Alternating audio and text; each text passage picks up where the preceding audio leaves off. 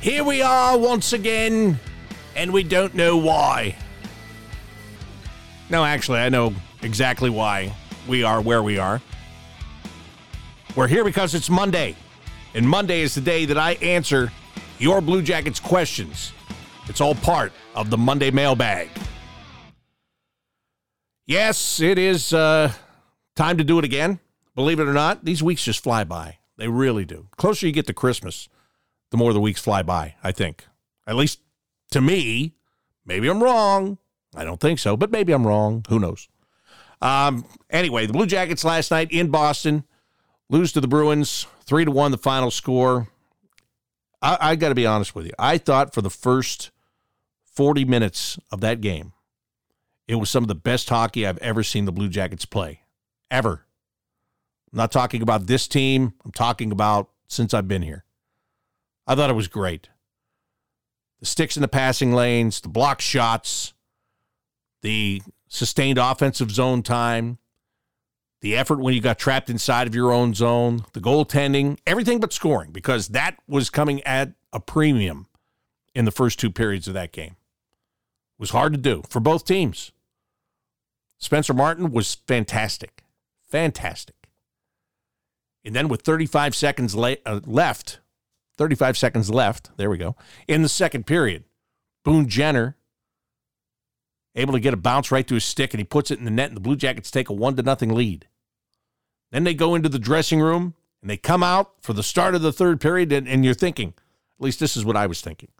I was thinking, all right, now, that one goal is probably not going to stand up. You got to add to this lead. So just come out with a good, strong start to this period. Just do what you've been doing for the last forty minutes, and then work for another opportunity to build on this.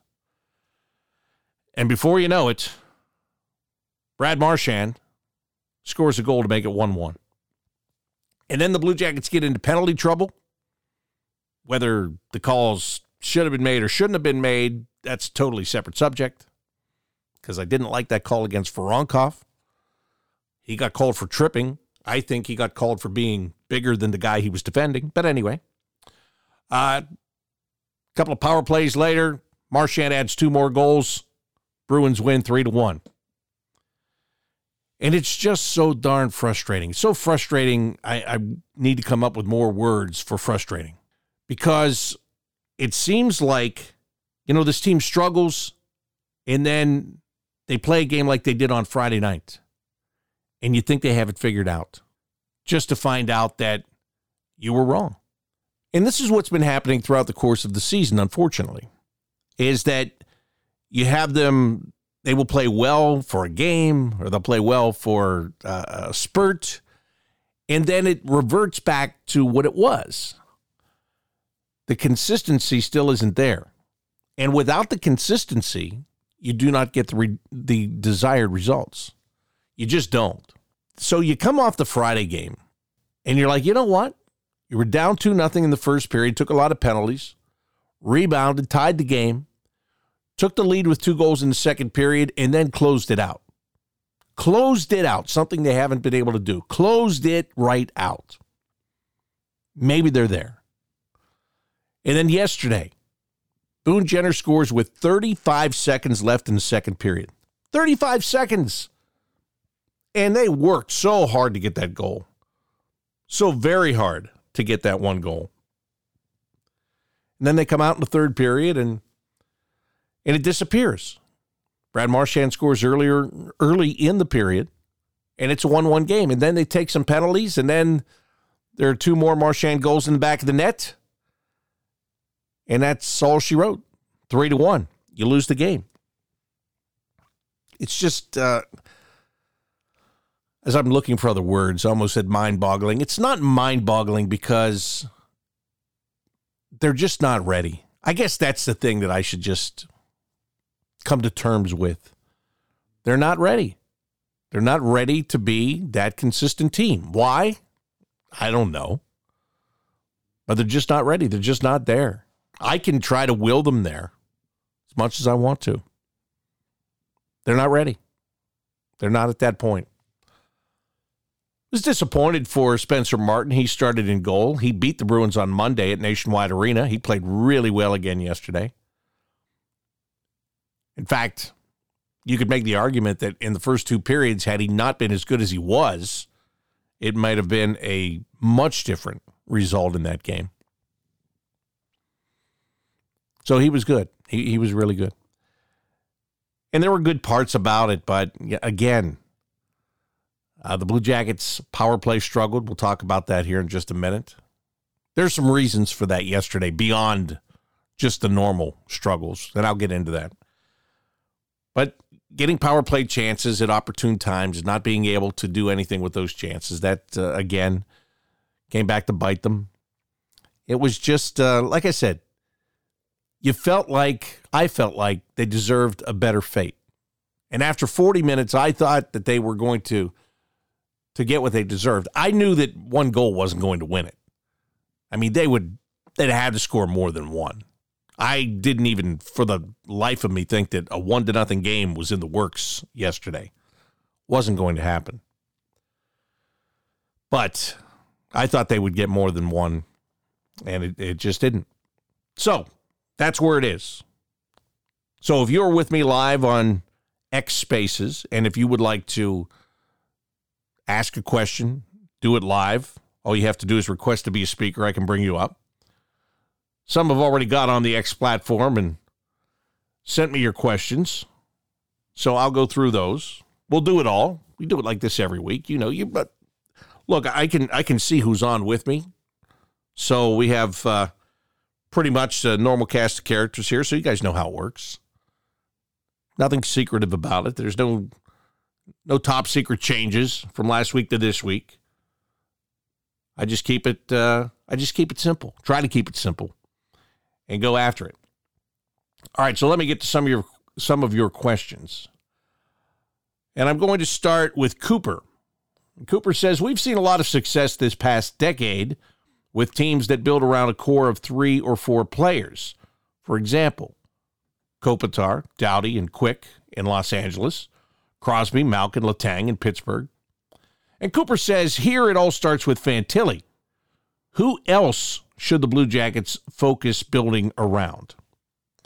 Well, I think you're spot on, obviously, with Adam Fantilli. He is, he is going to be the focal point of what happens here. And I think right now, Zach Werenski's got to be in that conversation. I don't think there's any question about that. Uh, with Zach's abilities, his offensive abilities, his uh, leadership abilities, the, the things he can do for you, I think he's got to be on that list.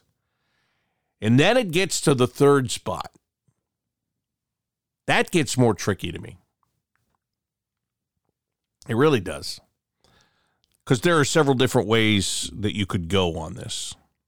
I think, personally, I think the easiest way, or the most, I shouldn't say easiest, that's the wrong choice of words. I think the way that makes the most sense is for that guy to be Johnny Gaudreau. And I'll tell you why. Because Johnny is still locked in here for another five years.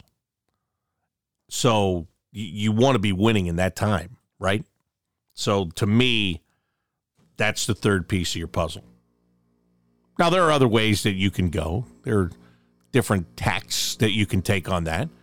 You know, you could make the uh, argument to me that um, Dmitry Voronkov might be somebody that weasels his way into that third spot. I say that like he's sneaking his way in there. He's not sneaking his way into anything, is he? No, he's not. I mean, he is uh, he's showing himself to be a player with great potential. So you could go that route. Kirill Marchenko has really picked up his game. I think that I, I think there's so much more that he has to add. I don't even know if he realizes how much more he has. But in watching him play and just watching the player that he's starting to turn into in only his second year in the National Hockey League, I think there is uh, there's such a terrific upside there for Kirill Marchenko. But my three are going to be Fantilli, Gaudreau, and Werenski. So that's who I'm picking, and that's what Cooper asked. Who do I think? So that's who I think. If you think differently, go ahead and send me a message. Go ahead and request to be a speaker, and uh, we can talk about that. Maybe you, and maybe you do think differently. Maybe there maybe there is another trio that you see better than the one that I see. Lauren says, I couldn't listen to the Boston game, but Mathieu Olivier said in an interview that it came down to penalties and special teams. What can we learn from the N H L's? What can we learn from the N H L's top power plays? What do they do that allows them to capitalize on the man advantage? We have the talent, and it's not for lack of trying. I don't know if I agree with all of that. I I agree the talent is there. The lack of trying, it's not always the case, but sometimes I'd like to see a little bit more. When the other team is pressuring you, which they are doing a lot, I would like to see a little bit more trying. Let's try to move the puck faster. I think all, I think in general, on the power play, why don't they do that? Why don't you try to move it a little bit faster? What do you learn from the top power plays in the National Hockey League? Watch the way they zip it around. Watch the way they get people out of position by their quick passing. Now, I told you earlier that we would talk about the power play, so here we are. And I told you yesterday there was a little bit more of a reason that they were unsuccessful than some other games. Now, this is coming off a two-for-two performance on Friday night, okay? Again, just when you think they have it fixed, they don't. But, but, but, but. The Boston Bruins went into that game yesterday with the third-ranked penalty kill in the league. Third-ranked. Blue Jackets were second. Boston was third. So, to not have success yesterday, that doesn't come as much of a surprise because of the the team you were going up against and the track record that they have this year when it comes to killing off penalties, okay? So, but how do they do it? And I think a lot of teams are doing this. They're attacking. They're not letting Werenski sit out there at the blue line and look it over two or three times, try to think what he's going to do. Am I going to pass it to Johnny or Patty? Let me see. Uh, oh, I have plenty of time to think about it. No, he doesn't. These teams are pressuring. They know this power play is struggling. They know they're looking for answers, and they're not giving them any time to get the answers. Zero. They're attacking. They're pushing. And then the whole, uh, the whole, um, you know, I, I, I don't understand. This drives me crazy. It really does. I don't understand why they struggle. Gaudreau and Laine struggle to get the puck across the ice to one another, but they do. It, it's very obvious, and teams are picking off those passes and breaking up those passes ad nauseum. You know, they've kind of switched it around a little bit now. They're they're moving it. You know, they they kind of go from one of them to Werenski to the other one. But that that cross seam pass, they they just struggle with. I don't I don't know why. I don't get it. I don't know, but they do. So that's again, there's a lot of frustration with that. But again, the the Bruins yesterday. They're a good penalty-killing team. So the fact that you struggled with it yesterday is not as much of a surprise. But it stinks because the opportunities were there. I think the, the one in particular was when Provorov got high-sticked by Pastrnak, the dumb penalty. He's trying to lift the stick, and it was kind of a frustration play, and he hits Provorov in the face, and you're like, right here, this is the one. If you're, if you're going to score a power play goal, get this one right here. They're... One of their best players just put himself in the box, take advantage of this, beat him on this, and he couldn't do it. So, you know, again, it, it, they're a good penalty-killing team. I'll give them that, but it doesn't uh, it doesn't make you feel too much better about it, does it? All right, let me get uh, somebody on live here, and let's go to Tom, who would like to join today's show. Hello, Tom. How are you? Oh, wait a minute. Tom's not on. I thought Tom was on. I could. I guess I can't see the way I think I can see. All right, Tom is on now. He should be on now. Can you hear me? Yeah, I got you now. Hey, Tom, how are you? Oh, hey, Bill and Bob. How? Uh, I. It's funny. Uh, I had I had a whole message recorded for you yesterday. I didn't think I'd be able to jump in today.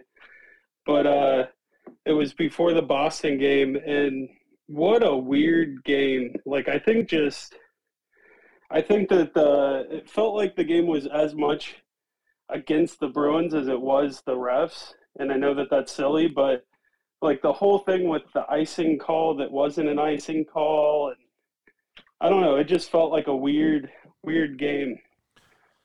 Wait a minute. You already you already knew this before you had a message for me before the game? Oh no. No, I had I had a whole thing.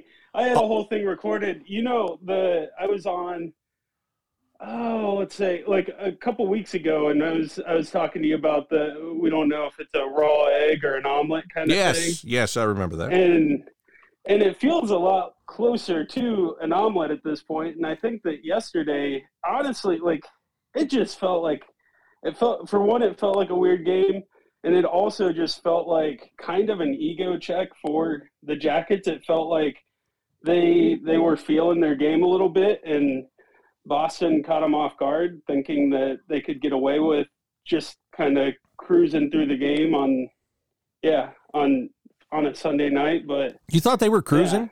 Yeah. In the first two periods, did you think they were cruising? Uh, well, it was just it, – I thought they were working in the first two periods. That's, that's why I'm saying that, because I really, I was really impressed with the first two. The way it ended, it's it's very, it's easy yeah. to get turned on it real quick. Like I think maybe not cruising, but it felt like it, it felt like kind of closer to the beginning of the year when you'd see guys try flashier things and get away with them without putting in, without, I don't know, without doing kind of the basic fo- following through with things, I guess is what I'm thinking. Okay. Like it felt like they were, and I think, I think that Kent Johnson is still one of those guys that's just, he he's going to take a little bit of time to adjust to the pace. And like, of course he can go and light it up in the A H L. And, and like, I think that that's, that's just a crazy reminder to show like how big of a difference those two leagues are. That he goes back and lights it up and then comes up and tries to do similar things.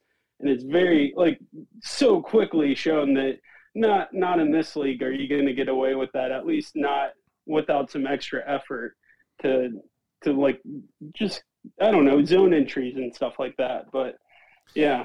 Yeah, I liked it. His Friday game was better than his yesterday game for sure.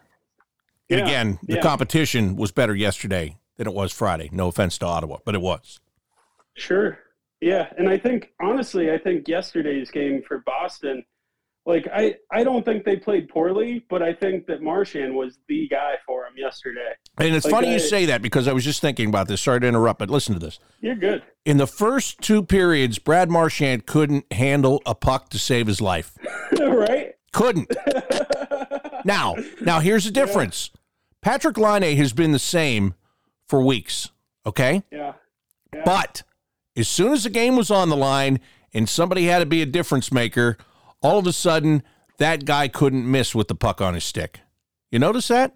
Like it, he was yeah. night and day. It was unbelievable because I, I thought to myself after the second period, thank goodness we caught this guy on a bad day. Like he scored the overtime winner last night and today he can't do anything. Thank goodness. And within three minutes he had the game tied and then he goes on to score two more. It was unbelievable how bad he was and how good he got in an instant. Yeah, right. But that's what the good yeah. players do. Or I should say that's what the good players are supposed to do. Yeah. With a little time and space, just make those, make that happen. And they weren't, it's funny, like the, the shots that he took weren't from like they were. They looked like they were shots from the point. They were defenseman shots from yeah. like yeah. Like they weren't from in front of the net. They weren't his dirty, his usual like kind of Boone Jenner style in front of the net, getting scrappy kind of goals. They were just yeah, just yeah. putting it on net and it went in. Yeah, he could, he but, couldn't stick handle with the puck in the first two periods, and he became a sniper in the third period. Yeah. Huh. Hey, Bob, I've got one question before yeah. before you move on. Um, as as a fan, I, it's really frustrating. Like something that I've noticed is just the the dropping of the puck, and whether it's whether it's our guys or the other guys getting called out of the faceoff dot, do you know what's going on there? Because it's I, like, I don't care who's getting kicked out as a fan. Like, it kills the rhythm. It kills like the momentum. Like it, it might be exciting for either side. And then it's just, it, a guy may coast up to the faceoff dot and immediately get called out. And it's like, what, what was that for? Yeah. Uh, do, I, you, do you have any idea on that? I have no idea what they're doing on that. I just, yeah. It, it, I agree with you. It's maddening sometimes. I, I don't know if there's, I don't know if there's some new edict about the way that they're going to do things. I don't know if the linesmen all of a sudden uh, feel extremely powerful. I don't know what's going on, but um, yeah. it, I, I think it is. I agree with you. It is very noticeable, and I don't know if every team's having this problem. I mean, I mean, every team that plays the Blue Jackets seems to have it. I don't know what it's like in other games, but, I mean, oh, our guys, it seems like they get kicked out. Poor Voronkov, they finally have allowed him to stay in and take some faceoffs, for crying out loud.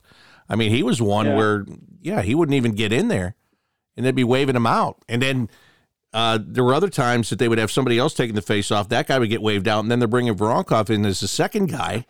And I'm worried because, you know, if the second guy gets tossed out, then you, you get a delay of game penalty. And I'm thinking they won't even no. let this guy take the first one, and now he's got to come in and take the second one. Anyway, it hasn't happened, thank goodness. But I, yeah. I don't know. I don't know what's going on with that. They are being, they are absolutely, positively being sticklers, at least in the games the Blue Jackets are playing in. Yeah. Well, also, I think the Blue Jackets complain a lot, quite honestly. No, I do. Us, us, I do. I think the it, fans or the players. No, no, no, no, no. The guys taking the faceoffs. I think they, okay. I, I think they're not afraid to speak their peace of mind, and depending upon who you're working with, if they don't like you speaking your peace of mind, they can make sure you're not standing in that spot. You know what I'm saying? Yeah. Take, I, I, I don't. I'm not saying that's all the time, but I'm yeah. saying that there are some guys. Look, I love Sean Corral, and he's a quiet guy until he's going to take a face off, and he doesn't think the linesman has it set up right. He'll tell him. I was. I was gonna say, I think did was it you or Jody Shelley had a had a chat with him early, like maybe even on the off season this year, and that was pretty insightful to hear him talk about almost building up rapport with the with the linesmen, and so that hopefully they they let you stay, and hopefully they drop it a little bit closer to you rather than the other guys, yeah, because there always there always seems to be a little bit of yeah leniency or something there, and, and then you and you start to learn what guys you might be able to have rapport with and which guys you're never going to have rapport with, and you're just going to have to live with it, right? And those guys are yeah. probably the ones that get yelled at a lot more than the guys that you can build something with, because yeah, that's sure. human nature. Yeah. All right, Tom. So, Tom, well, wait a minute. Before I let you go, so are you telling me yeah. that you feel like this is it's it's like a two-egg omelet, but we're looking for that three-egg omelet? I think I think my optimism is probably one of like I don't know. It's I'm, I'm probably it's probably a little silly at this point, but yeah, no, I'm, it's not. I'm still optimistic. I'm Look. still optimistic, and I think that what they're doing now is going. It's they're almost making investments at this point, and I don't think that you're going to see an immediate return. Kind of like the whole thing with Laine, and it's really hard to watch, to read things online about trading Laine, when we're just now starting to see some of the things that he's doing outside of what he's normally expected to do and sit in his office and shoot the puck. But yeah, yeah whoa, whoa, whoa, just, whoa, wait, like what? Like forecheck and forechecking?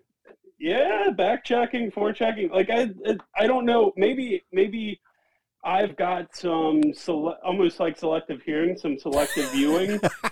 But I, I'm seeing him. I'm seeing him hit guys. I'm seeing him forecheck, backcheck, and it's just he's skating like he, he's not letting people get it. I don't know. He's I don't know if he's taking kind of uh, taking the lead from Jenner in terms of leadership and just showing some of the younger guys what they expected. Tom. And Tom. Trying to find other ways to Tom. contribute. But yeah, what's up? Tom. Yeah. I yeah, love. I love up? that you're an optimist. I do. I, I love that. I, I think it's good, and, and I don't like being a pessimist, but Uh-oh. like the longer you go on on this, I've, I've just got to say, you're talking about a guy that has scored thirty-five and forty goals in a year in his career, and you're talking about how good of a back checker he's becoming. Listen, I know they want everybody to play a two hundred foot game, but I don't think They traded for him to get a back checker. They didn't trade to get sure. a four checker. They traded to get a sniper. And he's not living up to that at this moment. Right? So I love your optimism. I really do. I, I, I really do. But Patrick, there's, there's so much more he's not doing than what he is doing. And he's not the only guy. Not for sure. He's not the only guy. I'm not, we're talking about him. That's why I'm, that's why I'm talking about him. But um, there's, I don't know. I, I guess, I guess my view is if he's not able to capitalize in that way, the fact that he's finding other ways to contribute. Yeah, but he's maybe, making eight million dollars a year. Sure. I mean, Justin Danforth does those other things and he makes far less. You know what I mean? Yeah. So, so I, I understand you get upset about those things, about seeing trade speculation and stuff like that. But you know, it's, it's nature of the beast when you're making that money and you're not doing the job that you're getting paid to do fully. So sure. I get it, but you keep being an op- optimist, Tom, because I like that and I need balance. So if I'm going to be a pessimist, I need you to be an optimist. And I don't like being sure. a pessimist. I'm just, I'm just calling it like yeah. I see it in this case. Yeah. All right. Gotcha. All right, buddy. Thanks for uh, thanks, coming man. on today. Appreciate it. Almost said thanks for calling. That's my, what are we in the twentieth century? Not calling. We're on X Spaces. And if you're there and you want to talk or ask a question, you can do that just by requesting to be a speaker. Uh, all right. So let me go to this. Since we're there, because we are kind of there. So I'm just going to go to these next two. I'm going to put two together here. One's from Union and Blue. Says, we all read about the team scouting the Blue Jackets. Who do you think they're looking at? And I'm going to pair that up with uh, this next one here. Cannon Goes Boom, who says, thoughts on the scouts at the previous games looking at Elvis. Do you think anything will come of it? And if so, do you think it's a good idea? I am not sold on this Elvis stuff. I'm not. I know what is out there. I know what has been written. I know what has been said. I'm having a hard time processing this because if the Edmonton Oilers are interested in Elvis Merzlikens, if they are, you're going to have to take back Jack Campbell, right? Because Jack Campbell's making a similar amount to Elvis. He's making like five million dollars a year. They're not going to, ha- and by the way, he's in the American Hockey League right now. They are not going to have ten million dollars tied up in goaltending, half of which is not even playing in the league. So I don't, I, I just, that's why I have a hard time processing this one, because if you have to take him in a trade, Daniil Tarasov went to Cleveland this weekend and started playing in games, finally. And I know what you're going to say, Bob, we can't count on this guy. He's been hurt too much. This guy's always hurt. This Tarasov guy's always hurt. I, I can't, you can't count on him. You don't know what you got in this guy. Okay, yeah, I know. You're going to say all of that, and you're right. I understand. When he's healthy, he should be competing to be the number one goalie on this team. But he hasn't been healthy, so I have no argument with that. I've been telling people for three years, this guy's the next coming of Sergei Bobrovsky, meaning a, a, not meaning a Russian goalie, I'm meaning a guy that's going to be that guy. And he hasn't done it because he's been hurt way too much. Okay, I get it. I understand. Spencer Martin plays well yesterday. Elvis has been playing well throughout the season, especially as of late. Tarasov is coming back. You see what's uh, sizing up here, right? The old three-headed monster. Three goalies. You know what no team wants to have? Three goalies. They might put up with it in March, in April, and into the playoffs. Nobody wants to do it in December. But what are you going to do? How are they going to navigate this? Because if Tarasov goes on waivers, I don't care how much he's been hurt, somebody's taking him because of the potential that's there. Somebody will say, you know what? My training staff will keep him healthy. My doctors will keep him healthy. And by goodness, he'll be winning a Vezina trophy. And maybe he will. Maybe he'll do that here if he stays healthy. Um, So if you put him on waivers, you're just asking to have him taken. Spencer Martin goes on waivers right now, you're probably asking to have him taken. And you don't want to let either of those guys go without getting something in return. What can you get in return? I don't know. But you would rather not walk away empty-handed. So it is a conundrum. But if if if the Oilers are really looking at Elvis, and again, I know Frank Cervelli said that his agent is Edmonton-based and uh, change of scenery might, and all that stuff. But you're going to have to take Jack Campbell back, and how's that going to alleviate your three-headed monster? Are you just going to put him in Cleveland for five million dollars a year? Are you going to do that? Are you going to bring him into the league? Or are you going to look for a partner maybe to try to do a three-way deal? Maybe. That could be possible. I know Washington has been, uh, Blue Jacket scouts have been following Washington out on the West Coast. Again, everybody's on Edmonton because they watched like three games in a row. By the way, are you certain they were watching the Blue Jackets goaltending and not the other team's goaltending? Are you sure? Could have been both. Could have been one. Could have been both. I'll tell you this. Jeff Selejko is in charge of the, the goaltending and the scouting for the goaltending with the Edmonton Oilers. He happens to live in Columbus. So I know there were two other guys there, but, you know, anytime Jeff shows up, it's not automatic slam dunk that he's looking at a goaltender or that he's looking for a trade for a goaltender. Sometimes he's just doing his reports and watching. I was talking to a scout about this during the last home game. And I, I said, uh, I said, sometimes I laugh when you see the writers talk about, oh, this guy was there, that guy was there. There were two scouts from this team there. Because sometimes it means something, and sometimes it means nothing. Sometimes it just happened to be. And when did, okay, so that was uh, Friday night. There were two games in the in the league. There was one here and one in New Jersey. So there were a ton of scouts at our game. Why? Because there were no choices. You're either going to go to one of those two N H L games, or you're going to go to an American Hockey League game if you're a pro scout. That's it. That's all. And sometimes maybe there's a game here Friday night and there's an afternoon game in Cleveland on Saturday. Or maybe there's an afternoon game in Cleveland on Saturday and a night game here on Saturday. And they just, you know, they do their travels so that they hit them all.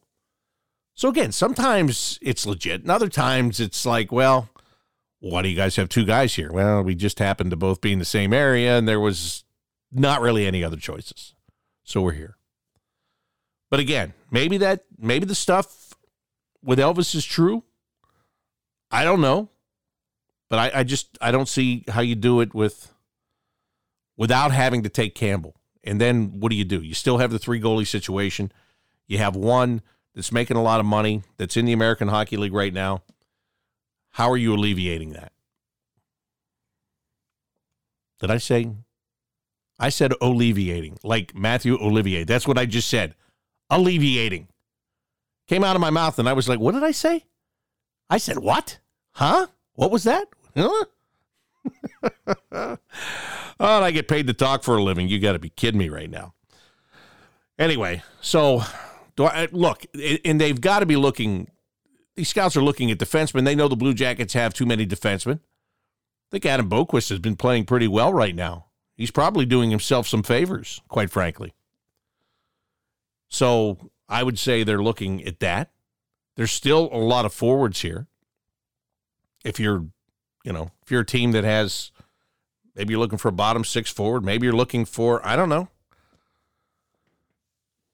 I don't know. Are, are, you, are you watching Patrick Laine? Do you think you can fix him? Do you think you can take on eight million dollars? I don't know what they're thinking when they come. All kind of different thoughts. And I'll say this. This is this is one thing that I'll just, I'll put out there because it sounds like I'm picking, and, and I'm not. I'm not. But this this roster sometimes, and maybe this is because of uh, the inconsistency that uh, that this is coming to my mind. Maybe it's maybe it's the reason for the inconsistency. I don't know. But sometimes it feels like it is a, it's like a collection of pieces, but all the pieces don't fit into the places where you need them to be, right? Is it is it a roster or is it a team? Sometimes it looks like one, sometimes it looks like the other. And there's a big difference. Like, you can play fantasy hockey and you can say, I want this guy, I want this guy, I want this guy. And then, like, if you had to really put him on the ice, you'd be like, oh, wait a minute, this guy doesn't really do good in this role. I, I could use somebody different to play there, you know? It, it can't just be a collection of pieces. It has to be a collection of pieces that go together, like a puzzle, right? You're trying to build. So you, you gotta you gotta do that. And sometimes sometimes it looks like It's a it's a collection that it's a team, and sometimes it looks like a collection that it's a, a roster. And again, they're very, very different. Troy, welcome to the Monday Mailbag. How are you, Troy? I'm good. How are you, Bob? I'm good, but I have a question here. Like, you're you are you're dedicated. You're there every week. You always come on and you ask a question. There's so many other people. I don't know if they're scared or or what it is, but, you know, it's like, uh, I love when you guys come on and you ask me questions, but there's so many people, like, nobody, I, what do I have to do, dangle tickets or something to get somebody new to ask a question? I'm not trying to bump you, by the way. I'm just just talking off the top of my head. Well, I, I really like how interactive it is. That's why. I Tell your friends not to be shy, you know?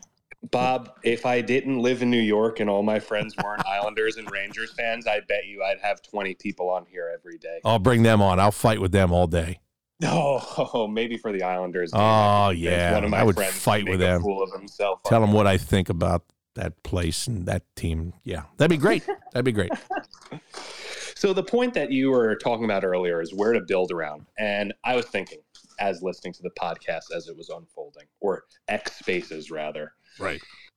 Later, they'll be listening to it as a podcast, and they'll be saying, yeah, I wonder why I didn't get on X Spaces and ask a live question. Go ahead, Troy. Yeah. So I'm like, you know, how are these teams in the N H L pulling away slash getting bargains? These G Ms are giving their younger players contracts that end up blossoming well and gambling on them. So in my head, I'm thinking, well, Voronkov and Marchenko are great players. And I also agree with you in the sense that they both have more to offer. They're both twenty years old. I they have more, are... and, and just for the record, in case somebody's just tuning in, they have more to offer. It's not like, I'm not talking about them like I was just talking about Laine has more to oh, offer. Oh, no, no, no, like, no, no. Like They, they're they really don't even good. know. They don't even know yeah. what they have to offer yet. Yeah, I don't completely. think they, yeah, I agree with you. I don't think like, They, I mean, they probably do, but those players, I believe, have like elite upside. Like, comp, like for instance, give Marchenko a a contract that's maybe like comparable to Nichushkin, or like Voronkov a contract that's maybe comparable to Barbashev. Give him a bunch of term, he will grow into it. And I think that these young twenty-three-year-old Russian guys are a good base to keep moving forward for. And Pascal Vincent always talks about when you have a line, it's less left wing, right wing, center. It's more net front guy, shooter, playmaker. And in previous years, I would have never even considered this option. But I was thinking, if we could get a center who's obviously a past first center, who's Russian, who's proven to win, and can help guys like Voronkov and Marchenko and their skill set by being that pass-first, unselfish guy that could also be a great center for the second power play unit, you know? But also the key term, this person would probably have to be a placeholder with not a lot of term on their contract. And I feel like, ah, this feels disgusting because I never would have said this year, last year or the year before. I can't wait to I hear like, you say this. I can't. I, I, like I, I love how it's just, you're like I in pain. Like you're in pain right now, perfect, aren't you? Yeah, I feel like Kuznetsov's a really I good. I knew it. I knew yeah. you were so painfully trying not to say oh, it. Yeah, I think that skill set, that's like, you know what I mean? That pass first mentality that these guys like Marchenko and Voronkov will be like, we looked up to you. We respect your work and everything you've done. I'll listen when you te- say go here, X, Y, Z. Do you think they'll say That's, it just like that, too? No. In that course. Very Russian kind of voice that you just used? Like, hey, you go left. I'm hitting it back. Let me ask you this, though. So are you I don't know. I, I like Voronkov in the middle. I like him. Is, in the is middle he ready too. to be a, set, a number two centerman? No, he's not. I'll give you that. But I uh, do like him in the middle. Yeah. But I will say, like, act like aside from left wing, right wing, center, I think the best like catalyst to Marchenko or Voronkov would be a playmaker to help both of them. You know, right? And I feel like Kuznetsov, he hasn't been performing that well of recent, but the truth of the matter is these guys are humans and they do need like refreshing scenery once in a while. I mean, look how well Ivan Provorov is performing since his change of scenery and refreshment, you know? Right. And I honestly think this ru- these like Russian building blocks of players we have, hey, maybe the power play struggling. Why not just get one of these guys to round out the second power play like him to help that Russian-themed line and power play unit? Oh, look where we've come to. And this is another thing I wanted to bring up, especially amongst the trades and the excess of players we have, and the point you were making about a roster versus a lineup. Yeah. Do you watch European soccer by any chance? No, it's on too early in the morning. Okay. So are you familiar with the concept that there's a league for each country, but there's also separate competitions, like the best teams in Europe play each other, and then all the teams in See, England this is also separate. Part of the problem, Troy. This really is. There's so much going on with that, and it's like I, I, even even with the crew, like they're playing for a while, then they just stop the league and they play national teams, and then they're back, or maybe not all your guys are there. It really confuses me, all that stuff. And yes, the top-level teams that are playing in all these competitions, keep in mind, if you're not a top-level team, you don't get entered into these competitions or last long enough because you obviously get eliminated. The top-level teams need insane amounts of depth.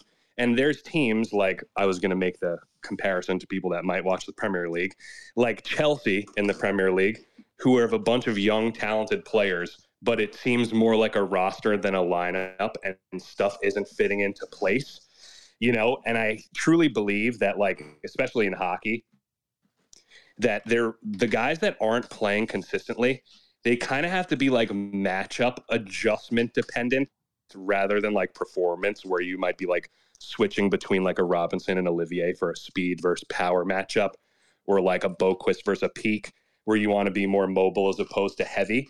I feel like there's like so much uncertainty in competition that some people might be gripping their sticks too tight, potentially. You went through all of that just to get to gripping your stick too tight? Yeah. Wow. I mean, I was up early this morning, but I, and I, I but I, I think you've you've outdone me today. Let me ask you something. You were talking about Kuznetsov, all right? Well, there's two things. Number one, he's a playmaker. You want to keep Chinikov and Marchenko together because they both will shoot?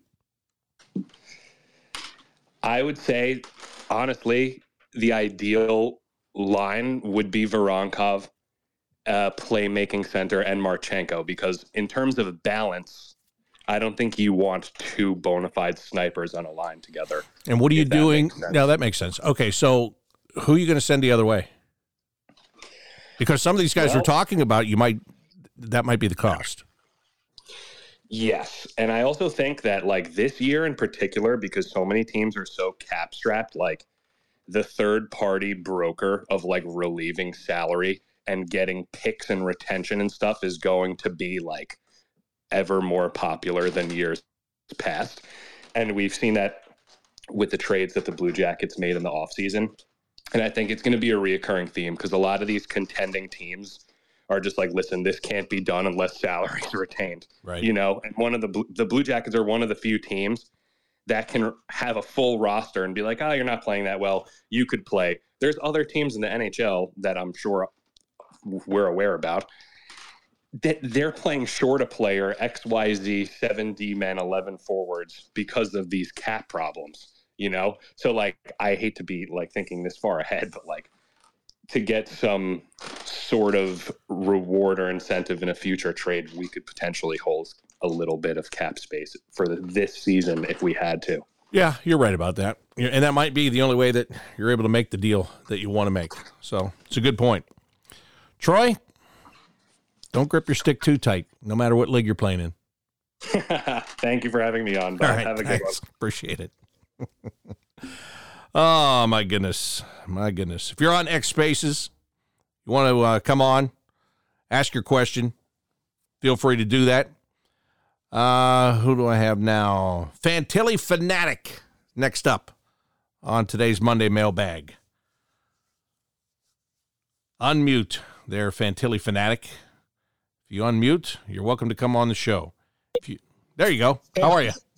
Sorry about that. Hey, I missed the first couple minutes. Uh, did you talk about Kent Johnson yet? Not yet. Go ahead and shoot. Just, uh, is there something with him? I, I What's he played? He played like eleven minutes last game and like eleven minutes the game before. And just, again, could just be me, but he just doesn't seem into it. I, I don't understand. Like, he even uh, answered a question a couple nights ago and kind of caught me off guard that he, he said, well, if we don't always have, you know, if we don't have to always, you know, drop the puck or, uh, you know, Dump drop it in. it in the zone, then maybe we can make some plays. So I'm just wondering, is he happy here? I mean, I don't want to go down that road, but it just, I don't know. Well, first of all, um, Kent is, um, his playmaking skills are much better than his interview skills. Don't ever take anything that he says or the way that he says it uh, to mean he's unhappy or anything like that. He's not. Uh, he's that's just that's just how he talks. I mean, it's, um, you know, for us to do interviews with him, you know, sometimes we're like, oh, like if I know if I go to talk to Kent Johnson, he's going to give me a lot of cliched short answers. So whereas I will normally go into an interview with three questions in my head that I want the answers to, for Kent, I'm probably going to go in with seven or eight because that's what you're going to get. And when he says, uh, you know, as long as we don't have to dump it in, we can make plays. I, I don't think he's saying that like they're being forced to dump the puck in. I think what he's saying is the teams are playing them to make them dump it in, so they have to go chase it. If if you're defending Kent Johnson, the last thing you want is for him to have the puck on his stick. You want him to dump it in and have to go chase it, because if you let him come in there and make a play, he might be able to do it. And I say might because, to your point, you know, I know he was tearing it up in the American Hockey League, and I have a good idea why he was tearing it up in the American Hockey League. It's a different style of game. Um, when I was in the American League, guys would always come down, you know, they'd get called up, they would come back down, and they would say, it's so much easier to play up there because it is so much more structured. What does that mean? Well, I'll tell you. There are so many players that are trying to make an impression on their organizations or on every organization. You're playing for everybody every night. They're trying to make impressions so much that they get out of position. They run around. They go out of their way to hit somebody, even though they don't need to, because they want to show that that's part of their game and they can do that in the National Hockey League. So while they're doing that, so for some players, having that scrambly type of game doesn't benefit them. For Kent Johnson, it does, because when those guys are out of position, because they go to finish a hit, a guy with his skill can do so much in that extra second to second and a half that they just gave him. So, um, and, and I talked to him about this the other day. I asked him about it, and, and he said, yeah, that was part of it. And the other thing is the defensemen are not, they're just simply not as good in the American Hockey League as they are in the National Hockey League. And he said, you get more of a gap where you can make a play. Like in the N H L, the guys, if they're playing the right way, which they are most nights, the, the gap is tight. They're on you. And they don't allow you to be creative. Everybody knows that when Kent Johnson gets the puck, if you let him be creative, you're just asking for it. So um, so they, they they play him as such. In the American League, some of those guys quite simply can't play him like that. They're not good enough. And so he takes full advantage of it, and that's great. But I liked his game on Friday. I thought he had I, I thought he was noticeable for a guy that wasn't scoring on Friday. But last night, I saw the guy that started the year here. I saw a guy that was having trouble making space for himself. Uh, I saw a guy that was having trouble making plays. And look, he has just been, like, Pascal Vincent has said that they need him to get stronger, and they're trying to do it during the season. And last week on this show, I speculated that sending him to the American League, they might be able to make him stronger during the year. And I asked Pascal about that the other day, and he said, yes, that's absolutely it. It's more like a college schedule. You play on the weekends. You have more days during the week where you can strength train and practice. So that was that was part of them sending him there. And then with the uh, the injury to Cole Sillinger, they went and they, they bring him back up and try to give him another chance here. But I on Friday, I thought uh, maybe that was a good decision. Yesterday, unfortunately, I saw the guy that I've seen all year. So he, he's got to get stronger. He's getting pushed off pucks. And if you're a playmaker and you can't have the puck on your stick, then it doesn't matter. Then you become just like anybody else. Yeah, I saw him in Cleveland for a game, and you can just see the talent. I mean, it's there. But, yeah, it's just not transferring over to the N H L level yet. And like I said, I just I didn't know if it was something with him or, no. like you said, still still growth. It is still growth. I mean, he's he's a small kid, and he's just um, – I, I think he struggles putting weight on, quite honestly. And as much as this league is all about skill now, it's still about big players. And when a big player goes to a small player, they're going to win that battle. And I think that's what's happening with Kent right now. And, you know, somebody last week asked about Oliver Bjorkstrand when he first came into the league. And, yeah, he was a small, scrawny guy. And now you look at him, he's a, he's a totally different guy just in his, his build because he's been in this league for years and he knows how to go about it now. Kent Johnson's still just in really in his second year here, second full year in the N H L. He's got a long way to go. But um, but he's not going as, as quickly as some other guys. That is, that's a fact. So I'll give you that. Perfect. Thanks, Bob. I appreciate it. All right. Thank you. All right. Where are we going? Uh, where are we going next? Yeah, Fantilli Fanatic. He did have that. He had sent me that on X earlier today, and I hadn't gotten to it. So I'm glad that he got on board and just asked it. Uh, Morgan Bennett said, how likely is it that we could trade Spencer Martin? It seems like it's likely he will be picked up on waivers. And if so, who are the Oilers looking at? Well, we kind of went over that. I, and I'm telling you, could you trade Spencer Martin? I don't know. I, I don't know, but you're going to try to. You don't want to give up anybody for nothing. They did that with Liam Foodie. They, he ended up getting claimed on waivers. They haven't lost anybody else, but a goalie that is playing well and can get you some wins from that backup position will be a coveted goalie. There's no question about that. Lester, welcome to the Monday Mailbag. How are you? Not bad. Did somebody mention power play? Oh, yeah. Yeah. I got a question for you. Yes. This team in the National Hockey League since November fourth, that's one month, is one for thirty-four on the power play, including zero for their last twenty-six. Any idea who it is? Well, I'm going to guess that it's a team that uh, would be a surprise. Yes. Pittsburgh. Bingo. Yep. Bob, you are a true hockeyologist. Yeah, I know. I, I've seen I've seen a lot of people complaining about their power play. And, you know, you, you complain about the Blue Jackets power play with the talent they have on it, but Pittsburgh? Really? Yeah. They're having a problem mm-hmm. with it? Jeez. You, you got a bunch of guys that are Hall of Famers, the Carlsons, Latangs, Crosby, Malkin. Maybe, you know, Gensel's a really good player. They can't figure out the power play. Hmm. So I, I don't get as upset about the Blue Jackets situation. I mean, I wish they'd figure it out, but I realize that when a team like Pittsburgh can't figure it out, it's not really an exact science. Here's what I want at, at this point, especially. I don't care if you're twenty-second to twenty-seventh in the league. Just when you get that one that's going to change the momentum of the game, find a way to get that one. You know what I mean? Because yeah. they've had so many opportunities in the past three weeks and so few times they were able to capitalize. I don't care if you go one for five, but can you just get the one that you need, the one that's going to set the tone, the one that's going to change the direction? Yeah. Now, here's one more. Name this team. They started the season one and four. They went on a six-game road trip, won every game, including stops in Vegas, Pittsburgh, and Philadelphia. And Boston, and come back, they gave Boston and Vegas their first losses of the season. Then they promptly went out and lost ten of their next twelve, including eight in a row, which they just ended that skid Saturday night. Any idea? Uh, oh, darn it. Was it Anaheim? Yes. Yeah. My point in bringing that up is this. you can run really cold and then suddenly run really hot. Yeah. And I look at the Blue Jackets having nine straight getaway, including thirteen out of fourteen. And I think at some point in time, these scales got to balance. And I, I think that the talent is there that at some point in time, this team would get on a roll and, and really change the perspective of this season. But I think they really do need to figure out a way. Now, two weeks ago, Elliot Friedman said that they were aggressively pursuing a center.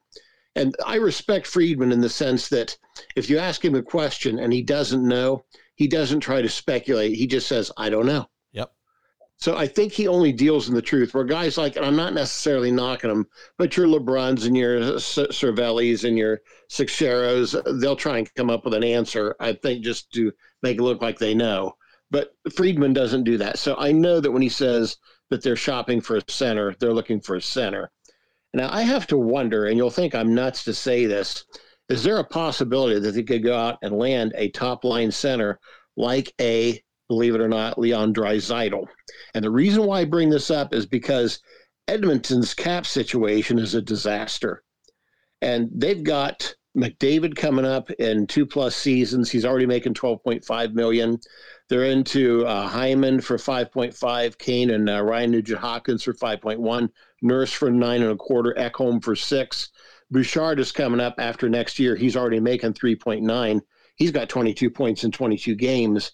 You just can't fit all these guys under the cap unless you want to be in a Toronto situation where they're paying their top five guys fifty million dollars and all they got money left for are rejects and retreads like, you know, Giordano and Klingberg and uh, Reeves, Yarncroc, Brody, Domi, guys like that who really don't help their situation. And because the bottom of their roster is just so barren, they might make the playoffs, but they're not going anywhere once they get there. So, uh, well, it's very interesting. But if you're Edmonton, what what do you have to get if you're going to deal Leon Draisaitl? Because isn't that, you know, they're looking to win a Stanley Cup, right? Is, is that going to move them more in that direction by dealing him with he when he and uh, McDavid make such a great pair? Well, again, I, I understand I, the money of it. I get it. I get what you're saying, but I'm just saying, like, during the year, you're already struggling. You're, you know, you're you're trying to sell your fans on the fact that you're getting back into this thing and you can still win a Stanley Cup. And then if you move that guy, you better get something pretty good back.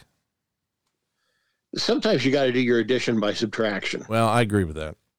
Uh, if they can find three or four really good players to fill out their roster, that might make up for what they might lose if they parted ways with Draisaitl. All right, that's fair. I, I'll give you that. And I think, you know, to be honest with you, sometimes uh, when people start talking about the Merzlikens and change of scenery and even the line A things, that, that line comes to my head sometimes, the addition by subtraction. I'm not saying that, you know, like, they're very good players, don't get me wrong. Sometimes you get to a point, yeah. Not saying they're there yet, but sometimes you get to a point where sometimes, it's, you know, uh, you can get to a point where it's the guy that you think you cannot do without that you find out that not only you did do without, but you did better without, right? True. Well, uh, for me, for instance, I'm not knocking the guy. I like him. But if Elvis Merzlikens is playing well right now, then I probably want to move him because Elvis tends to be all about his feelings and emotions. And if he gets upset, then all of a sudden he starts to go the other way.